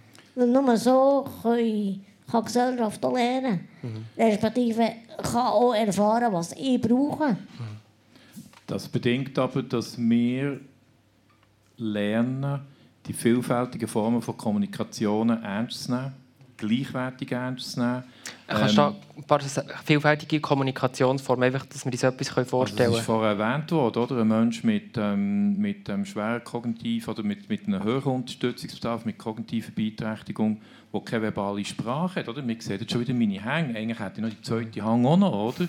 Ähm, ähm, es gibt vielfältige Formen von Kommunikation. Wenn ich ins Ausland gehe, ich habe die Sprache nicht. Ich kann mich genau gleich verständigen, vielleicht nicht ganz so differenziert oder so, oder so rhetorisch gegriffen, aber mit Händen und Füßen oder mit Mimik, weil Hände und Füße nicht, nicht mehr ganz so simpel sind. Zum Beispiel. oder mit dem Fuß. Ähm, und da gibt's in, in Kommunikation gibt's die ganze Palette von para- und nonverbal, die ganz feinstofflichen Momente. Ähm, das hat man zu lernen, das hat man zu üben. Und das braucht Zeit, es braucht Raum, es braucht ähm, interessierte Neugier. Mhm. Ähm, das sind für mich die Schlüssel, die Schlüsselelemente, um in echte Begegnungen zu gehen, können überhaupt zu erfahren, was bewegt dich, was sind deine Bedeutungen, was treibt dich an im Leben. Ähm, und umgekehrt auch mehr Preis geben, oder? ob ich jetzt mhm. Fachperson bin oder nicht, auch, Preis, okay. auch, auch eben Preis geben, mehr zu investieren wo scheitere ich, ähm, wo träume ich, was sind meine Hoffnungen. Erst dann, oder, wir reden viel von, von Augenhöhe. Mhm. Ähm, das ist auch so eine, so eine, so eine gebige Etikette. Solange ich mich nicht auf Preis gebe, kann man Augenhöhe vergessen. Oliver Merz. Ja, es, es gibt so verschiedene, wo gesagt worden ist, äh, immer wieder ähm, ein Impuls aus der Forschung, sage ich jetzt mal, aus dem, wo wir, wo wir neben dem, was wir so den Eindruck haben oder was Einzelne erleben, ähm, auch können erhärten Und das, etwas vom Wesentlichen, vielleicht, was ich gerade einbringen ist, ähm, wenn wir bei den Institutionen sind und ähm, bei der Frage, ob das jetzt allen so gefällt, wenn sie so, ich sage jetzt mal, in einem geschützten Bereich sind, dann wissen wir mindestens aus der Forschung, dass ähm, die Institutionen wirklich mindestens die Herausforderung haben, dass sie sehr schnell Passivität fördern. Also ich hatte okay. Leute gehabt, äh, bei Untersuchungen, die ich gemacht habe, wo mir gesagt haben, kaum bin ich im Heim gewesen, ähm, ist es vorbei gewesen, bin ich nur noch vor dem Fernseher gesessen. Und vorher bin ich doch mindestens noch Zeitung holen, mit dem Hund spazieren und so weiter. Also ähm, ist klar, irgendwann realisiert man das vielleicht dann nicht mehr. Hm. Und ähm, von dem würde ich auch sagen, wir reden nicht von, von heute, wir reden eigentlich primär von dem, auf was wir zugehen. Mhm. Und dann, glaube ich, jetzt wenn wir auf die Gesellschaft schauen, dann können wir, wir können zwar viele Ideen jetzt bringen, was mhm. alles schön ist und was, was mhm. eins und das andere meint. Ich glaube, die Herausforderung ist wirklich, dass wir relativ wenig ähm, erhärtetes Wissen haben und wir können darauf abstützen und sagen, äh, also ich sage es mal für Tun, wenn ich Tun will, inklusiver werden dann würde ich mal zuerst sagen, gehen mal auf Uster schauen, und andere Beispiele anschauen, was wo eine ganze Stadt... Gut? Ja, also Uster hat ähm, vor etwa fünf, sechs Jahren sich entschieden, als Stadt, ähm, eine Stadt für alle zu werden, Inklusionsstadt zu werden. Und die sieht man gut, was denn für Prozesse nötig sind. Also angefangen, oder ich muss so sagen, es ist ganz klar top-down gegangen. Also der Gemeindepräsident selber hat das wollen der hat das angestoßen und das sind ganze Prozesse, das Rolle von politischen Prozessen, aber wo auch die Öffentlichkeit einbezogen worden ist. Und wo man eben beispielsweise dann Hearings veranstaltet hat, also die Leute gefragt hat, was okay. ist denn eurer Meinung nach äh, nötig? Und das ist neben den Fachdiskursen, finde ich eben zum Beispiel ganz eine entscheidende Geschichte, dass das an die Basis kommt, dass man ähm, so große Prozesse, so eigentlich eine Stadt, eine Gesellschaft betreffen, äh, möglichst viele Leute mhm. schon in diesen Prozess einbeziehen und nicht einfach nur sagen, schau, die Theorie sagt das, jetzt müssen wir es machen. Das ist perfekt, weil ich sowieso den Sprung in die Politik machen Ich wollte zwar zuerst mit dem Bundesrat anfangen, aber wir können wirklich auf lokaler Ebene anfangen. Wunderbar. Das Generationenforum fragt ja immer beispielhaft, was kann tun? Was kann eine, Lokal eine Gemeinde, eine Stadt tun? Welchen Beitrag ähm, Karstadt Leist, wir jetzt von, von, euch schon ein bisschen gehört. Wer möchte da ergänzen? Barbara Hug. Ähm, ja, sicher. Also wir haben x Institutionen auf dem Platz, also x Institutionen auf dem Platz tun mit Leuten mit diversen Handicap oder Spezialitäten, dass die Politik die einbezieht. Eben, Post wird umgebaut. Mhm. Ja, wieso fragt man nicht? Ein Kunde. Mhm. Oder äh, muss ich noch ein anderes Beispiel bringen? Der Bahnhof Thun hat ein Coop, ein neues, relativ neues. Corona kommt, es hat drei Eingänge. Der für mit dem Rollstuhl ist gesperrt. Mhm. Okay, das sind ein paar ganz konkrete Beispiele. Vielleicht für bei, bei Thun noch zu bleiben. Ja. Vielleicht auch die, die, in der Nähe wohnen. Melanie Germann, du, du kennst Thun auch ein bisschen. Äh, was, was, was würdest du von städtischer Politik erwarten? Ja, also ich kann mit dem auch nur anschließen. Wirklich der Einbezug, wenn man solche Räume neu gestaltet. Also es werden auch Kinderspielplätze bauen, ohne Kind und Eltern mit einzubeziehen. Also wir wollen jetzt nicht noch mehr mit den Negativbeispielen zu kommen. Auch ein positives Beispiel als, als kinderfreundliche Gemeinde angeschaut wird. Genau. Aber, ja. Die Umsetzung ist, eben nachher, äh, ist dann etwas anderes. Und einfach zum dort noch einmal anfangen, dass Inklusion im Kopf mit den Haltungen anfängt. Und für die Haltungen zu verändern, braucht es Erfahrungen. Und für die Erfahrungen braucht es Begegnungen. Okay. Und dann sind wir genau bei diesen Be Begegnungen, Begegnungsräumen, Begegnungsräumen, die aber unterschiedliche Menschen ansprechen. Ja. Und das ist etwas, was eine Stadt machen kann, würde ich sagen. Christoph Drachsel. Also da läuft etwas Spannendes im Moment zu tun. Also ich muss nur das Gelände von der Shadow, von der ehemaligen Shadow-Gärtnerei anschauen. Also wir, mhm. haben gestern, wir haben gestern die Eröffnung von dieser mhm. Spielbrache, mhm. wo man eigentlich jetzt könnte meinen, ja, das ist für Kinder, oder? Und siehe da, es ist ähm, Personal und Mitarbeiter mit Beeinträchtigung mhm. vom Atelier sind dort ein Teil davon gesehen, mhm. nämlich in der Begleitung innen, oder? Mhm. Ähm, und es hat dort äh, ein paar bei uns sind Mitarbeitende, oder? Die, mhm. ähm, wo, ähm, wo eine Beeinträchtigung haben, die ähm, einen höheren Unterstützungsbedarf haben. Und dort waren sie dabei. Gewesen. Und dort etwas anderes, mhm. eigentlich auf den ersten Blick, wo auch gewisse Leute irritiert, ihre grossen Selbstverständlichkeit ja. einfach sind mitgenommen worden, sind Teil davon gewesen. Ja. Wo ich schon muss sagen, die offene Jugendarbeit, also die, die paar Kollegen und Kolleginnen, die ich dort gesehen habe, das war eine höhere Selbstverständlichkeit gewesen, und es hat einfach geflutscht. Also das es heisst, hat einfach geflutscht. Das heisst, man muss, oder? Man muss, man muss Erfahrungen können machen und das geht nur über Aktivitäten und das heisst Aktivitäten in den Vordergrund stellen. Mhm. Also eigentlich genau das, was, was ihr macht, im Provisorium und so weiter, das sind Begegnungsräume, oder? Aber das hat echt nichts mit der Politik zu tun. Nein, ich, ich würde noch gerne ergänzen mit dem Gesetz. Also man Aha. kann sehr viel auf der Gesetzebene und mit, äh, mit ein bisschen Zwang, das ist manchmal nicht, gar nicht so schlecht. Also Gesetzgebung, nein, es ist ein Zwang. Also wir, ja. wir, wir bewegen uns im Alltag mit viel Zwang. Wir haben, wir haben Regeln im mhm. Alltag, die wir müssen befolgen müssen, die unser, mhm. soziale, unser soziales Leben erhalten. Das muss man schon auch mal wieder sehen. Und wenn man die Inklusion romantisiert und meint, man kann es mhm. nur über Begegnungszonen machen, dann wird es extrem schwierig, weil es bleibt eine Freiwilligkeit und Freiwilligkeit hat manchmal nicht die gleiche Legitimation. Mhm. Und darum plädiere ich eben auch, ergänzend zu dem, was gesagt ist, ganz viel mit einfach Gesetzen, wo der Aber was für Gesetz? Gesetz? Zum Beispiel auf städtischer Ebene? Also erstens ist mal äh, äh, ein Gesetz, also ich finde zum Beispiel die UNO-Behindertenrechtskonvention ein hervorragendes ja. Konstrukt, weil dass Auf das kommen wir noch, aber die gibt es ja, die haben wir ratifiziert, auf das kommen wir noch, aber es kann eine, eine lokale... Das Zusatzprotokoll ist nicht ratifiziert worden, ja. zum Beispiel in der Schweiz, das muss man mal sehen. Jetzt auf lokaler Ebene äh, äh wäre äh, ein Gesetz, dass man, dass man müsste in, der, in der Beschäftigung von, von, von Arbeitsplätzen mal mhm. wenigstens auf, auf kommunaler Ebene und auf kommunaler okay. Stelle, dass man Menschen mit, mit Beeinträchtigung dort äh, muss anstellen. Im Moment geht es über ein Müssen, das ist meine Überzeugung. Okay. Mit der, wir haben es jetzt schon gehabt, wenn wir jetzt Weltpolitik anschauen, es gibt die UNO-Behindertenrechtskonvention, sie verpflichtet 161 Staaten dazu, rund um die Welt zur vollen und wirksamen Teilhabe an der Gesellschaft und Einbeziehung in die Gesellschaft. Seit 2014 ist die Schweiz auch ähm, davon, hat es unterzeichnet. Christian Lorde war dann auch schon im Nationalrat. Gewesen. Welche Erinnerungen habt ihr an diese Debatte? Ich war eigentlich erstaunt, wie, wie die Debatte um, um ob die Schweiz da mitmacht, weil die ist nicht so stark bestritten gewesen. Hatten eine Gruppierung. Welche? Äh, ja, es waren, glaube ich, 64 Stimmen. Nein, nein, nein, nein, es ist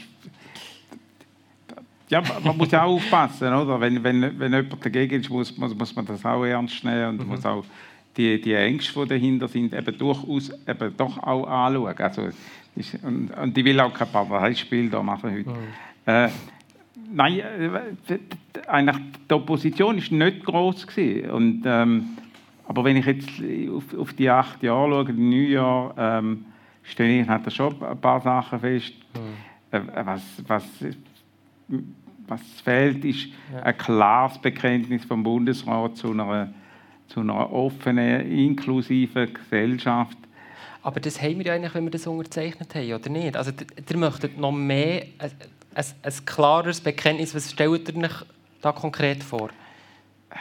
Wisst ihr, wir haben doch schon viele Abkommen abgeschlossen mm. und viele Verträge. Und, mm. äh, ich, ich, möchte jetzt mal einen konkreten Maßnahmenplan beispielsweise Was strebt man ab, bis wann äh, verpflichtend, dass da alle mitmachen. Und, aber es ist auch wichtig, eben alle mitmachen.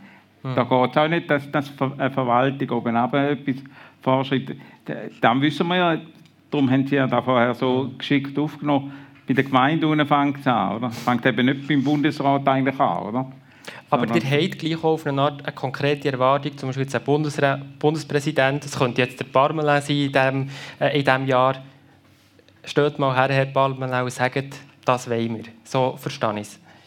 Also wir haben heute um Viertel vor sechs über eine Motion geredet, äh, wo ich gefordert habe, dass man die, die Ausbildung stärkt und, und, und auch Förderbeiträge spricht für Projekte und so weiter. Hat dann aber müssen äh, zugeben, es, es, gibt schon Kanäle, wie man zu diesen Geldern kommt. Hat dann meine Motion zurückgezogen, aber habe am Anfang wirklich einen Bundespräsident klar äh, mit auf den Weg. Ich erwarte mal endlich ein Bekenntnis dazu vom, vom der Bundesrat. Das, das ist keine große Geschichte, oder? Aber eben, wir kommen wieder auf das Thema, es ist eine Haltungsfrage. Oder? Ich, warum machen sie kein Bekenntnis? Äh, weil, weil dann haben sie Angst, dass, dass, dass man was fordern nachher, oder? Mhm. Und das ist immer da, wo man... Wir, wir versuchen einen Fortschritt zu erzielen und haben trotzdem immer die Handbremse angezogen. Oder? Mhm. Und da, da sehen wir jetzt, nehmen wir jetzt einfach das Beispiel Uster relativ gut, dass, eben, dass es muss zusammenkommen muss. Also es ist top-down und die Basis wird einbezogen und dann kann es funktionieren. Das wissen wir eigentlich auch weltweit. Also es, gibt, es gehen gewisse so weit, dass sie sagen, letztlich ist Kultur ist eigentlich die Vision, die wir anstreben. Also eigentlich, eben, dass unsere Köpfe ändern, dass unsere Haltung und äh, das, ja, das Verhalten sich verändert, ist eigentlich das, was wir, mhm. was wir als Vision haben. Und, nicht, und dann wird alles andere auch kommen von alleine. Ähm, was ich vielleicht noch ganz geschwind uns als Tuner mitgeben ist ganz in der, in der Nähe zu Münzigen ähm, ist ein Prozess schon losgegangen, wo wir dann auch schauen könnten, wie wir praktisch mhm. via UNOBIRK, also via, via den Impulsen, die wir international haben, via den Bundesverfassung, die ich auch sensationell finde, insbesondere die Präambel, die auch schon sehr inklusiv daherkommt. Also wir haben Grundlagen und wir haben dort einen Anlass gemacht, wo ich eingeladen war in ein Restaurant, wo von der Politik bis zu Institutionsleitenden, Betroffenen, also Menschen mit Beeinträchtigungen, alle zusammen in einem Saal und nach einer kurzen Sensibilisierung miteinander ins Gespräch sind. Und innerhalb von, ich sage mal, von einer Stunde und einem Mittagessen ist nachher ein politischer Vorstoß lanciert worden. Und da sehe ich einfach, also die Aktivität einerseits, sensibilisieren. Mhm und ähm, alle Ebenen einbeziehen, das kann relativ einfach gehen, sogar beim Mittagessen. Wir sind schon sehr konstruktiv, wie man Barrieren kann abbauen. Ich möchte gleich auch noch mal so ein bisschen wie bei Barrieren Fragezeichen ähm, äh, bleiben. Christoph Drachsel, wenn wir jetzt sehen, die Schweiz ist seit 2014 dabei bei UNBRK, kurz gesagt. Was erwartet ihr aus eurer Sicht von Politik, dass man die jetzt umsetzen kann? Weil ihr sagt, es ist ja noch nicht umgesetzt. Also Jonas hat das gesagt, aber da bin ich leider auch wieder bei ihm, oder? ähm, und der Herr Lohr hat vorher auch gesagt, ja, selbstverständlich hat man das, hat man das ratifiziert, oder? aber man hat den entscheidenden Teil, dass man sich in die Pflicht nimmt. Genau das hat man nicht gemacht und das finde ich ein typisch. Oder? Das Zusatzprotokoll, hat Jonas erwähnt, ist nicht unterschrieben worden. Oder? Und dementsprechend ist die Selbstverpflichtung, die ist nicht da. Und das zu adressieren, das finde ich sehr, sehr anspruchsvoll. Also wir haben im Kanton Bern aktuell die Vernehmlassung oder haben zum ähm, zum ähm, neuen Behindertenleistungsgesetz. Dort sind Sachen drin, das muss, das muss uns Sorgen machen, finde ich, oder das macht mir Sorgen. Kannst du sagen, Was meinst du konkret? Ja, der Kanton Bern hat sich vor ein paar Jahren ähm, auf einen Weg gemacht, Subjektfinanzierung, also sprich Finanzierungswege zu verändern, ähm, um eigentlich am, am Mensch mit Unterstützung, am direkt betroffenen Mensch ähm, mehr Macht in die Finger zu geben, weil der an, ja, anscheinend der Markt besser kann spielen kann, weil der Kundenwünsche sollen bestimmen, wer welches Angebot eigentlich noch eigentlich Zukunft soll haben oder nicht. Mhm. Und es hat dort in diesem Gesetz aus meiner Sicht ähm, Aspekte drin, die jetzt eigentlich das Ganze ad absurdum führen, mhm. komplett kehren, dass zum Beispiel ähm, Menschen, die außerkantonal im Kanton Bern, die bekommen nur stationäre Angebote finanziert. Mhm. Das hat nichts mehr mit Wahlfreiheit zu tun, das hat nichts mehr mit Ermächtigung zu tun, das hat nichts damit zu tun, dass Mensch, ein erwachsener Mensch, ob jetzt mit oder ohne Beeinträchtigung, ist mhm. Schnurzpiep egal, kann sagen, von wem dass ich welche Unterstützungsleistung will. Oder? Nur mit dem Argument, ja, außerkantonal mhm. geht das nicht. Das sind fadenscheinige Argumente, wo, wo sich selber nicht bereit ist, in die Pflicht hineinzunehmen. Ich möchte mal fragen, äh, Miriam Lenoir, ob wir ähm, eine Frage aus dem Publikum, die wir einbeziehen können. Ja, wir haben Fragen, die sich gerade in die gleiche Richtung bewegen. Perfekt. Jetzt wollen alle schon, alle schon Barrieren überwinden. Ja, ich habe so einen Fragenkomplex an Herrn Staub ähm, beim Thema Inklusion und Wirtschaft und Firma. Es wird gefragt, so, was heisst die Inklusion im täglichen Leben? In einer Firma wird es umgesetzt, das ist ganz konkret, aber es gibt jemanden, der sich dafür interessiert, wie bringt man die Inklusion in den Arbeitsmarkt? Wie bringt man dazu, dass eine normale Firma inklusiv arbeitet? Mhm. Merci. Also das die Frage äh, so im ersten Moment so kann beantworten. Erstens mal mit den gleichen Rechten und aber eben auch den gleichen Pflichten. Das ist mal ganz wichtig. Das würde übrigens die Machtdiskussion entschärfen. Äh, eine Praktikantin hat nie die gleichen äh, äh ähm, ähm, Ansprüche zu haben. Die kann nicht und, das Unternehmen einfach leiten, der CEO schon. Also das, man muss die Rollen äh, dort äh, unterschiedlich anschauen und da gibt es auch nicht mehr so ein grosses Machtverhältnis zwischen behindert und nicht behindert. Ähm, und das andere ist, dass, dass wir auch allen einen, einen, Lohn zahlen. Also die Inklusion kommt auch der da. Alle werden für ihre Leistung entschädigt. Und was wir auf der philosophischen, aber auch auf dem Menschenbild-Ebene wirklich machen, ist, dass wir nicht die gleiche Leistungsfähigkeit möchten pushen, bis, bis wir eben scheitern sondern die Gleichwertigkeit. Und Gleichwertigkeit in einem Beispiel, ein Mensch mit der Beeinträchtigung, der drei Stunden pro Woche kann leisten kann, etwas in einem ersten Arbeitsmarktbetrieb, ist genau gleichwertig wie jemand, der 90 Stunden mag operieren im, im Spital. Also man muss wegkommen von der gleichen, äh, gleich, gleichen äh, Leistungsfähigkeit. Und so leben wir die Inklusion. Und da dazu noch, und es passt einfach zur Frage, wir wehren uns ja nur gegen Subventionen, weil wir wissen, dass mit dem aktuellen System wir würden die Subventionen bekommen und dann würden wir schauen, was wir machen mit den Menschen mit Beeinträchtigung. Wir plädieren für eine Finanzierung von Menschen mit Beeinträchtigung direkt, und er entscheiden kann, was er gerne hat und wie er das braucht. Okay. Miriam Lenoir, hast du noch weitere Fragen? Oder wenn wir es mal bei dem bewenden für einen Moment? Nein, ich habe noch eine sehr spannende Frage. Ja, unbedingt in diesem Fall. Ähm, wo nämlich nochmal einen neuen Aspekt vom Thema aufnimmt. Es ist gefragt worden, wie kann denn Inklusion funktionieren bei Problemen, die nicht so sichtbar sind. Zum Beispiel bei psychischen Erkrankungen, die man ja häufig mhm. noch muss verstecken Und diese Frage möchte ich gerne nachher Drachso geben, weil seine Aussage mit «man muss etwas preisgeben» hm. denkt, wir können da eine Verbindung haben zu dieser Frage.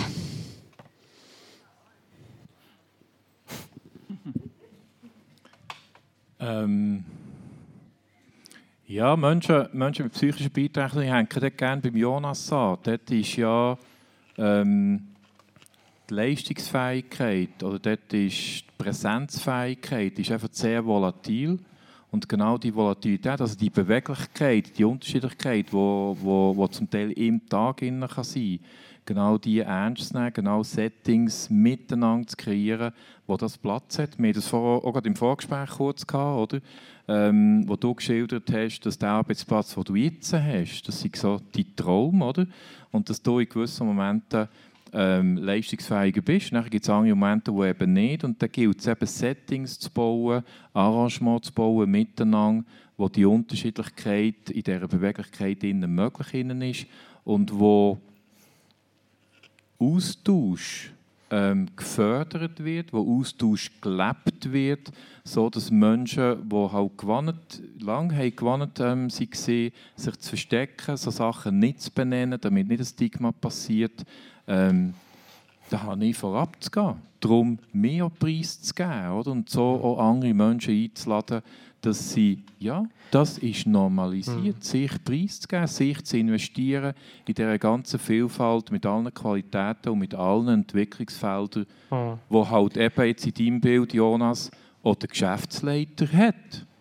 Ich koche eben auch nur mit Wasser, habe ich mir müssen sagen okay. Und das ich, ist leider so, ja. ja. Ich möchte jetzt so ein bisschen beim Arbeitsmarkt oder bei unserem Arbeiten von uns allen bleiben ich habe da noch ein paar Zahlen rausgesucht, 69 Prozent der Menschen mit einer Beeinträchtigung, sei das psychisch, körperlich oder geistig, sind im Arbeitsmarkt zwar integriert, das sind aber 13 Prozent weniger als bei den Leuten ohne ähm, so eine Beeinträchtigung.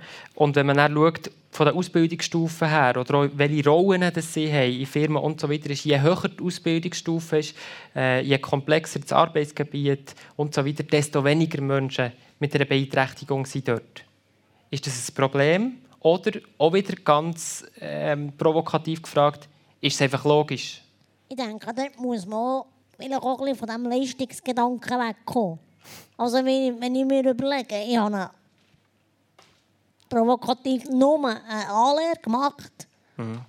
habe jetzt aber in meinem Leistungsvermögen, ja, ich leiste, ich brauche halt vielleicht mehr Zeit, brauchen vielleicht mehr Erklärung, aber es gibt viele Sachen, die ich gleichwertig mache. Mhm. Und denke, dann muss man vom Leistungsgedanken vom, oder auch vom Ausweisli denken, wenn ich immer sage. Ein bisschen wegkommen. Nicht fragen, Frau Hug, was hat ihr für Qualifikationen, sondern, Frau Hug, was könnt ihr? Die Frage ist dort, finde ich, wie wird Leistung bewertet? Und wie wird Leistung anerkannt und wertgeschätzt? Mhm. Also meine, wenn ich mit fast zwei Metern so im, im Sommer in Ausbildung, inne, wenn ich irgendwie einen Meter sowieso im Hochsprung gemacht habe, dann ist das für mich keine grosse Leistung gewesen. Aber mir ist applaudiert worden. Eine Kollegin, die einfach fast einen halben Meter kürzer war, die hat top, oder? die hat alles aus sich rausgeholt, aber hat eine ungenügende Note bekommen. Mhm. Also die Unterschiedlichkeit in der Bewertung ähm, welchen Wert Leistung hat. Also dort mhm. ist schlussendlich ein Teil auch vom, vom Schlüssel. Ja. Nochmal zurück zu, zu der Frage, die ich gestellt habe. Je höher der Ausbildungsgrad, je höher die Position, desto weniger Menschen mit Beeinträchtigung. Ist das okay oder ist das ein Problem? Ich würde ich würde gar nicht von höher reden. Mhm. Und es braucht einfach unterschiedliche Aufgaben, die es wie zu übernehmen gibt in dieser Gesellschaft. Mhm. Und das fängt schon damit an, dass es ganz viele unbezahlte Tätigkeiten gibt, wo, wenn es die nicht gäbe, würden wir gar nicht funktionieren. Also ich würde gar nicht in dieser, in dieser Hierarchie reden, sondern ähm, vielmehr schauen, ja, wie, wer hat welchen Beitrag, also sind wir bei, bei Themen wie Grundeinkommen und, und, und, mhm. wer kann welchen Beitrag leisten, ohne das jetzt zu werten in einer Hierarchie, eine Aufgabe ist irgendwie ähm, wichtig. Großeltern, die ein Grosskind hüten, äh, wenn, wenn man den, den Betrag anschaut, den die leisten in der Schweiz, es würde gar nicht funktionieren, wenn die die unbezahlte Tätigkeit nicht würden machen und so weiter. Also ich würde gar nicht von, dem, mhm. von, dem, von dieser Hierarchie okay. reden. Ja, ja, ich finde das eine gute Ausgangslage grundsätzlich und gleich würde ich jetzt so ein bisschen anhängen, dort, wo vorher von dem Gesetz geredet worden ist. Es wird ja auch gefordert, es braucht halt Quoten, dass es funktioniert. Und wir wissen, glaube ich, alle, dass äh, selbst der Bund dort nicht Vorreiter ist und, äh, in Bezug auf Prozent und Anstellungen und so weiter. Für mich zeigt schon auch ein Systemproblem. Also meine, der Schattenbericht zur, zum Stand von der Umsetzung von UNBK ähm, hat hier gesagt, dass auf oberster Ebene Bund, Kanton inklusive Institutionen, Verbände ähm, das Konzept von der Inklusion heisst, glaube ich, nicht einmal aufgenommen worden ist, systematisch. Also wir sehen einfach ein Systemproblem. Also ich habe selber bis in die Familien hinein zum Beispiel Personen, ähm, die eben psychisch beeinträchtigt sind, mhm. und, ähm, aber eigentlich viel wetten, aber es gibt einfach kein System, wo sie, wo sie das ermöglicht. Also dass wir ähm, wenig Personen, entsprechend mit guten Ausbildungen, mit, äh, mit Beeinträchtigung, also Positionen haben, mhm. hat mit dem System auch zu tun. Das sehen wir an anderen Ländern, wo ähm, in Bezug auf die Veränderung des Systems, wie das mhm. Bildungssystem noch fließender sind. Da haben wir Leute mit Trisomie 21, ja. die Lehrer sind und so weiter. Ähm, wir sind auf dem Weg, haben wir gehört, aber das sind andere wirklich zum Teil wesentlich weiter, schon nur in Europa, Nachbarländer, Italien und so weiter ich möchte, bevor wir den Bereich Arbeitsmarkt ein bisschen verlassen, äh, Christian Lohr, von euch auch noch etwas dazu hören. Ähm, ihr, ihr seid ja in der Lage, als Nationalrat auch Sachen zu bewirken. Ähm, habt ihr auf eine Art wie für euch einen Masterplan, wie die ähm, Inklusion am Arbeitsplatz kann gelingen kann? Oder äh, was man da politisch für Weichen muss stellen Also was ganz wichtig ist, dass man die Arbeitgeber für die Aufgabe gewinnt. Oder? Man muss, muss Ängste nehmen, man muss äh, Befürchtungen nehmen, man muss, muss offen aufeinander zugehen, man muss ganz, ganz wichtig auch die Realitäten sehen, also äh, ehrlich zu sein zueinander, das ist etwas vom Allerwichtigsten. Äh, auch nicht falsche Erwartungen wecken, äh, aber wirklich dran gehen und äh, ich habe aber jetzt gerade, gerade wenn man das Thema jetzt so anschaut, äh, vor kurzem eben auch die Erfahrung, habe ich einen, einen, einen, einen super ausgebildeter, hochqualifiziert ausgebildeter Jurist im, im Rollstuhl äh, bei mir gehabt, der kam sagte, du, Christian, ich, ich, ich habe Zeugnis, da musst, da musst du eine Anstellung bekommen, oder? Und er hat keine Anstellung, oder? Und, äh, aber, er, er sagt einmal immer, mhm. bis zu der zweitletzten Runde kommt. Oder? Ja. Aber wäre ihr dafür zum Beispiel zu sagen, gesetzlich, da braucht es Verpflichtungen für die Arbeitgeber? Ich muss ganz ehrlich sagen, ich, ich bin kein, kein äh, Freund von Quoten, aber die Erfahrung. Da wäre ihr für eine Quote. Äh, ja, ja, irgendwann in meiner Schlussphase von der Politik komme ich dann schon noch dazu. Äh, Radikalisierung vom Mitte-Politiker Christian Lohr. Nein, äh, ja. oder wenn wir wissen, alles, was man aufzwingt, hat, hat eben auch seine Probleme. Ja. Also das ist nicht so einfach und, und ähm, ja, ich sage, es ist, es ist wichtig, auch äh, dass die Menschen mit Behinderung mehr aus, aus teilweise aus ihrer Reserve rauskommen und okay. auch mutiger sind und direkter sind, offener. Ähm, es gibt, gibt heute auch ganz andere Arbeitsmodelle. Ja. Äh, es gibt, gibt äh, flexiblere Möglichkeiten, ja. wo man die Möglichkeit hat, etwas auszuprobieren. Ja. Und das, das denke ich eben nicht Früher hat man gesagt, ja, mit Behinderten darfst du kein Experiment machen. Oder? Also darfst du nicht proben. Oder? Und da bin ich heute ganz klar anderer okay. Ansicht. Nein, man muss, ja. man muss das angestellte ja. Arbeitsverhältnis ja. auch, auch ja, die Erfahrungen sammeln. Oder? Ja. Ihr wollt unbedingt noch etwas sagen. Ich möchte nur mal ganz kurz, weil ich möchte noch auf ein, ein ganz wichtiges Thema kommen, bitte. Ich möchte noch ergänzen, dass ich bin auch dafür, es braucht gewisse Weichenstellungen auf einer politischen Ebene, dass einfach mal ein Anstoß gemacht wird. Ich werde noch einen Punkt ergänzen, das ist der mit der Beziehung. Ganz ein kurzes Beispiel: ein ländlicher Sozialdienst hier im Berner Oberland, wo wirklich der Sozialdienstleiter sehr, sehr verwurzelt ist. Er hat Asylbewerbende gehabt und er ist zum Wegmeister und der hat eigentlich gesagt: Uh, vergiss es! Und er hat gesagt: Mir zu lieb. Also gut. Mhm. Das war so ein Erfolgsmodell. Die haben dann aber eine Stelle bekommen, sie weiter gesagt, das kannst du jetzt nicht machen. Die kannst du mir jetzt nicht wegnehmen. Das hat so gut okay. funktioniert. Einfach der Beziehungsaspekt, okay. den es wie braucht, für das Leute darauf eingehen, das ist einfach aus meiner Erfahrung ganz, ganz wichtig. Wunderbares Beispiel für Barrieren abbauen. Oliver Merz. Ja, ich werde nur noch zusammenfassend sagen, es gibt relativ viele Aspekte, die wir jetzt genannt haben, und noch weitere, die man eigentlich weiss. Also wo wir, wo wir uns das Gemüt führen können. Die Frage ist eben immer das Gleiche, setzen wir um. Mhm. Zur, zur Quotenfrage noch. Ich war vor ein paar Jahren in der Schweiz an einem sehr speziellen Treffen, gewesen, wo relativ viel, ich, ich glaube, ihr seid auch dabei gewesen. Das war Gottlieb Duttweiler Institut. wir sind, glaube ich, zusammen da gewesen. Und äh, ich mag mich noch gut erinnern, was um die Quotenfrage gegangen ist. Und ähm, wir haben dann die verschiedenen Experten angelost und so zusammenfassend am Schluss ist mir geblieben, man hat dann gesagt, Quote will eigentlich niemand. Aber es kann sein, dass es mindestens einen Anreiz gibt, so eine Übergangszeit, mhm. dass mal etwas okay. ins Rollen kommt und dass sie so möglichst schnell, äh, wenn der Rest eben nachgezogen hat, wieder, wieder, ähm, wieder versorgen in der Schublade. Und da glaube ich, ist auch mit anderen Massnahmen so. Es braucht wahrscheinlich an gewissen Ort wirklich noch mehr ähm, Schub, ähm, Impulse von der Politik, äh, von der Wirtschaft, wo auch immer. Ähm, damit, okay. damit es einfach ins Rollen kommt. Und dann glaube ich, ist ganz manches nachher läuft dann von allein. So habe ich es in der Forschung gesehen und in der Beratung, dass ähm, wenn man sensibilisiert hat und sieht, wie die Situation ist und den Aspekt sieht, den man ansetzen kann, dann äh, geht äh, sehr vieles plötzlich von alleine. Ich möchte noch ja einfach mal ausprobieren und dann kann man es immer noch versenken. Oder? Okay. Also, da bin ich bei euch, Herr Lohr, oder? Ermutigen, das heisst ja ausprobieren.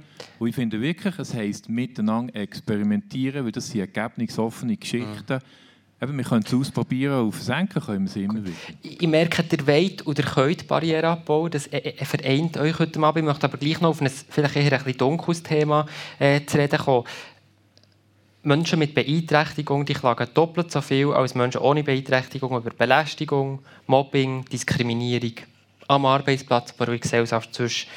Laut Bundesverfassung, nur für ein Beispiel in diesem Kontext zu bringen, können Bürgerinnen und Bürger ab 18 stimmen und wählen Ausser sie haben eine Geisteserkrankung ähm, oder eine Geistesschwäche, so steht es, wo sie deswegen unmündig sind.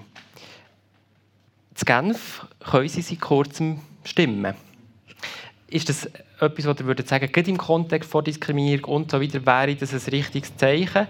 Ähm, möchte ich auch zwei, drei Stimmen noch hören zu diesem Thema, aber auch zum Thema von Diskriminierung. Ja, ja selbstverständlich.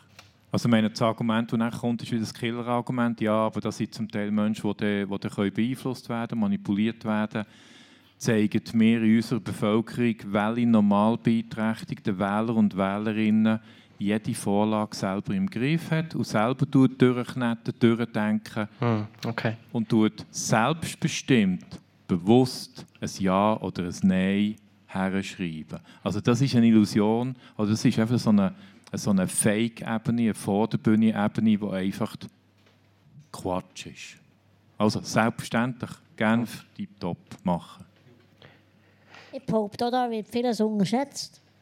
Also ich habe schon von Leuten gehört, die mit unterstützender Kommunikation, mhm. also geführt, Sätze geschrieben haben, das Zeug, da ist Zeug rausgekommen, ja, einfach mhm. weil die können schreiben, was sie denken. Okay. Sonst wird viel, es wird sehr viel. Ja. Das merke ich auch bei meinen Mitbewohnerinnen und Mitbewohnern mit Spracheinschränkung. Äh, sehr viel interpretiert und das ist gefährlich.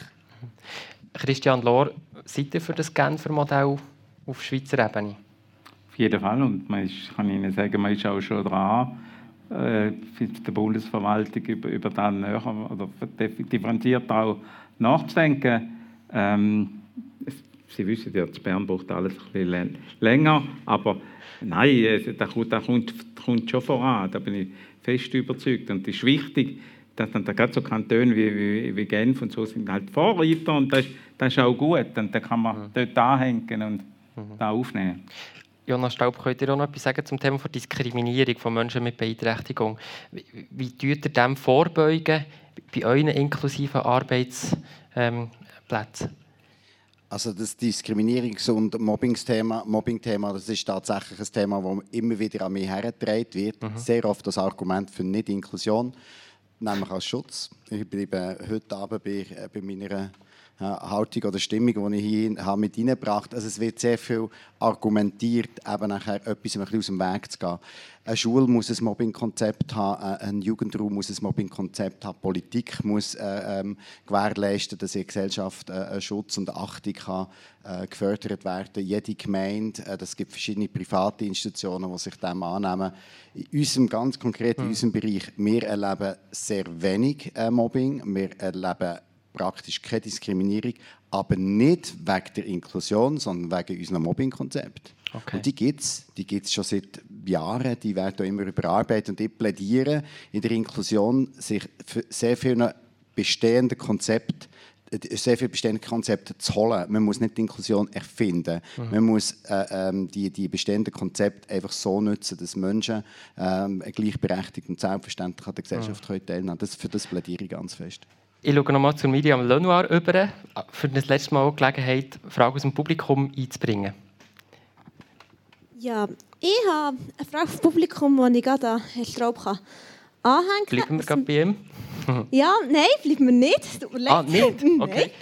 ähm, wir nehmen das gleiche Thema auf eine andere Ebene. Nämlich, was macht man, wenn Diskriminierung auf einer systematischen Ebene geschieht. Mhm. Ähm, ein Zuhörer hat mir nämlich ein Beispiel geschickt, dass offenbar junge Menschen mit Beeinträchtigung, wenn sie einen gewissen Stundenlohn nicht wirtschaften können, also eine gewisse Leistung nicht bringen können, von IV gar keine erstmalige berufliche Ausbildung finanziert werden wird. Also dass sie gar keine Ausbildung machen können, weil man sagt, sie sind zu beeinträchtigt, sie bringen zu wenig Leistung. Und er fragt sich, entspricht das der ähm, Behindertenrechtskonvention? Und er geht davon aus, dass es ein Verstoß ist. Okay. Aber was macht die Politik? Wer möchte sich da dazu äußern? Vielleicht auch mit dem Fachwissen im Hintergrund. Ich weiß nicht, Melanie Germann oder... Also ich, einfach, ich gehe vielleicht gerade auf die europäische Ebene. Ich war vor ein paar Jahren an einer europäischen Konferenz, gewesen, also von der EU organisiert und von verschiedenen Universitäten, wo es darum gegangen ist, dass jedes Land, das vertreten war, beispielhaft zeigt, wie sie umsetzen. Und ich habe dort als Schweizer äh, schmerzlich ähm, gesehen, was es heisst, dass das Fakultativprotokoll zum Beispiel nicht unterschrieben ist. Ich habe gesehen, wie Leute ähm, in solchen Situationen zum Beispiel einfach direkt gehen können und Meldung machen und dann hat man sie einfach rausgeholt. Also ich mag mich an ein Beispiel erinnern, wo jemand ähnlich, wie jetzt hier genannt wurde, ist, gesagt hat, ich, ich darf nicht, ich darf nicht selber wohnen, ich darf nicht eine mhm. Ausbildung machen und ich verlange, dass das abgeklärt wird. Also der Fall wird nicht passieren mit dem Zusatzprotokoll? Ähm, ja, einfach man könnte, man könnte dann, wenn man merkt, das System steht im Weg oder was immer gesetzt, das kann ich auch von anderen Beispielen bringen aus der Forschung, wo, wo Gesetze nicht greifen, dann machen wir mit viel Kreativität, Innovation und so weiter mhm. im besten Fall etwas daraus. Wir machen Experimente und so, aber wir müssen dann selber Wege suchen. Aber ein einzelner Betroffener hat in der jetzigen Situation recht wenig Möglichkeiten, sich selber zu wehren für sich. Okay. Und es braucht dann gerade irgendeine Riesenorganisation, die einsteht und hersteht. Und ich habe gesehen, dass andere selber mit mhm. wenig viel erreichen und zuletzt Ausbildungen gezahlt bekommen, mhm. dürfen selber wohnen und so weiter. Da wäre einfach einiges mehr möglich ja. in solchen Situationen. Wir reden über, über die IV, was sie finanziert und was nicht. Ähm, Finanzierung von Arbeitsplätzen. Ähm, gerade bei Jugendlichen ist es ja dramatisch, wenn etwas nicht finanziert wird, was Eingang für sie Gesellschaft auch wäre. Christian Lohr, was sagt ihr dazu? Ist natürlich sehr tragisch, weil äh, da wird vorgespurt für das ganze Leben, oder? Äh, das, das, ist der entscheidende Punkt.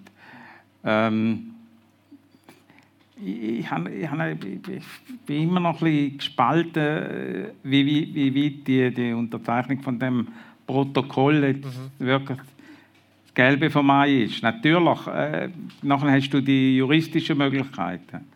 Aber da wissen wir auch, äh, da, Wer profitiert am Schluss davon? Das, das sind die Anwälte. sind es denn wirklich die Betroffenen, die profitieren? Das ist dann eine ganz andere Frage. Okay. Nein, aber äh, die Forderungen die müssen von den Betroffenen kommen. Und, und ähm, aber, aber wie können sich denn die Betroffenen, jetzt, die, die Leute haben ja auch keine Lobby, oder, oder stimmt das nicht? Also, oder die Institutionen die können sich dann auch nicht wehren, weil sie wissen, wir können schon zur IV gehen, aber dann haben wir plötzlich ein Problem, dann finanzieren sie es dann gar nicht mehr, weil wir einen schlechten Kontakt haben mit der IV. Also die beste Lobby ist, sind die Betroffenen selber. Okay. Die, ja, es klingt vielleicht ein bisschen einfach, aber man muss zu einem Gemeinderat gehen oder man muss, man muss in das Stadtparlament gehen, zu diesen Leuten, die ansprechen. Man muss, viele, viele, viele Politiker da, dürfen Sie mir wirklich glauben. Also nicht, dass ich jetzt noch äh, unsere KIs verteidigen will, aber die haben keine Ahnung, um was es geht. Oder? Die haben um viele Lebensfragen keine Ahnung. Ist, ist aber so, vom System her geht gar nicht anders. Also, mhm. wenn, Sie, wenn Sie pro Woche äh, fünf oder sechs Stunden Politik machen, dann können Sie nicht alles ja. wissen. Oder? Jetzt, ich würde mir wünschen, dort wirklich zu gehen, sowohl als auch. Oder? Punkt. Also die Vermutung, dass nachher, das nachher Anwaltsfutter ist, selbstverständlich. Die Gefahr ist da. Seien wir ehrlich, so what? Sowohl als auch. Ja, ja. Unten rauf bin ich voll bei euch, das braucht es. Ähm, okay. Aber warum die Zurückhaltung mit dem Zusatzprotokoll, das geht mir nicht wirklich in die Birnen rein. Wirklich sowohl als auch machen, volle Pulle. Also Stimmt dazu vielleicht noch, weil ihr gerade also, angesprochen seid? Ich, ich kann Ihnen klar sagen, da geht es um Geld. Da geht es nur ums Geld. Okay. Das ist die, die entscheidende Frage. Also die Leute haben Angst davor, dass... dass was? Wir haben Geld, es geht um Verteilungsprioritäten vom Geld. Immer Also, man hat Thema. zwei Jahre Studien gemacht, um nachher zu sagen, was man unterschreibt und was nicht. Oder? Und mindestens, es sind zwei Studien, mindestens hat der Bundesrat, meinte ich, da, ähm, oder das Parlament, äh, der Bundesrat glaube ich, selber oder, in Auftrag gegeben, um die Geschichte zu klären, was das alles heisst, wenn man was Ja. unterzeichnet. Also man hat das genau angeschaut und das ist, genau, Ja. wie doch gesagt war. Merci vielmals euch allen. Ich habe als letzte Frage auch noch eine zum Thema ähm, angedenkt, aber ich mache es doch jetzt anders, weil ich sehe, ähm, beim Christoph Drachsel sieht man es gut, Schweiß, Perlen, bei, bei, bei den anderen auch. Es war jetzt ein, ein heißer Tag, gewesen, ähm, auch der heißeste Tag vom, vom Jahr. Äh, ganz eine andere Frage zum Schluss, von jedem ganz kurz. Wo oder wie kühlt ihr euch ab? In Aare. Oliver Merz, Ja, die ist vor unserer Tür, das ist ein klarer Fall mit der Aare. Christian Lohr. Weil ich jetzt drei Wochen in Bern war, ist es Dusche im Hotelzimmer. Im Wald, dort ist es immer kalt. Bei mir daheim auf dem Balkon, wo uns die Waage, mein Partner und mir dann es ermöglicht hat, aus zwei einzelnen Zimmern ein kleines Wenigerli zu basteln mit Abendsonne. Perfekt. Ich bin ein Gefröli. Die Thunersee ab 19 Grad ist okay. Ich habe daheim ähm, relativ kühl, weil ich am Morgen alles zu Ja. habe. Und ich komme dann sicher noch in See. Melanie Germann, Oliver Merz, Christian Lohr, Jonas Staub, Barbara Hug, Christoph Drachsel. Merci vielmals. Barrieren abbauen, das ist das Generationenforum von uns, das Generationentandem. Technik Samuel Müller, Arber Schala, Irschi Leva, Saba Fey und Tobias Mittermeier. Ihr habt heute auch geschwitzt. Merci vielmals. Am Mikrofon Miriam Lenoir und der Elias Rüegsegger.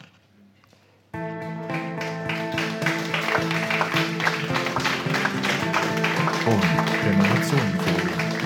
Brisant, kontrovers, fair. Moderiert von Elias Rüegsegger. Gender müssen wir unsere Sprache anpassen? Das ist die Frage beim nächsten Generationen-Talk.